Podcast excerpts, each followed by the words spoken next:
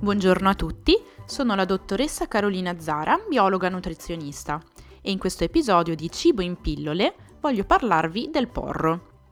Questa pianta aromatica, caratterizzata da un forte aroma e da un gusto pungente, fa parte della stessa famiglia botanica dell'aglio e della cipolla ed ha come parte edibile il bulbo che è formato dalla parte basale delle foglie.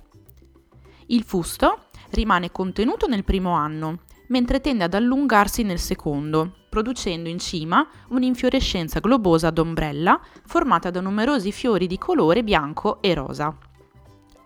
Questa pianta è ricca di vitamine e di minerali preziosi per l'organismo umano, come il ferro, che è fondamentale per la formazione dei globuli rossi, il magnesio, che è importante per il sistema nervoso, lo zolfo e il silicio, che sono utili per pelle e ossa. Dal punto di vista bionutrizionale, gli effetti di questa verdura sul nostro organismo sono molteplici, come quello decongestionante per le vie respiratorie, utile in questo periodo di grande freddo. Inoltre, ha un effetto antisettico e diuretico per il nostro sistema digerente. Quest'ultimo lo rende ideale per trattare le patologie renali e contro l'ipertensione arteriosa. Infine, è un ottimo alleato per le diete dimagranti, in quanto è ricco di fibre e acqua. Infatti, con solo 200 g di porro ridotto in purea, si riesce a coprire un quinto del fabbisogno giornaliero di fibra. Una curiosità. Questo alimento è originario del Mediterraneo orientale e la sua coltivazione è molto antica, tanto che era già conosciuto dagli egizi e dai romani.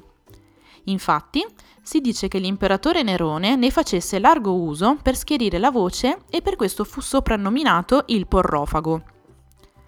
La ricetta funzionale, molto semplice, di cui vorrei parlarvi oggi, è il porro al gratin. E voglio ricordarvi che le quantità dipendono dal vostro personale fabbisogno nutrizionale. Gli ingredienti sono semplicemente porro, pan grattato, burro, vino bianco e sale.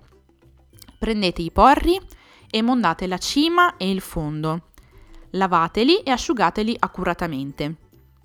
Tagliateli in senso longitudinale e disponeteli in teglia e ricopriteli di pan grattato. Quindi aggiungete dei riccioli di burro e spruzzate con del vino bianco.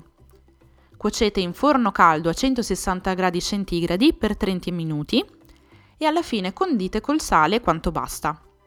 Grazie per l'attenzione, vi aspetto al prossimo episodio.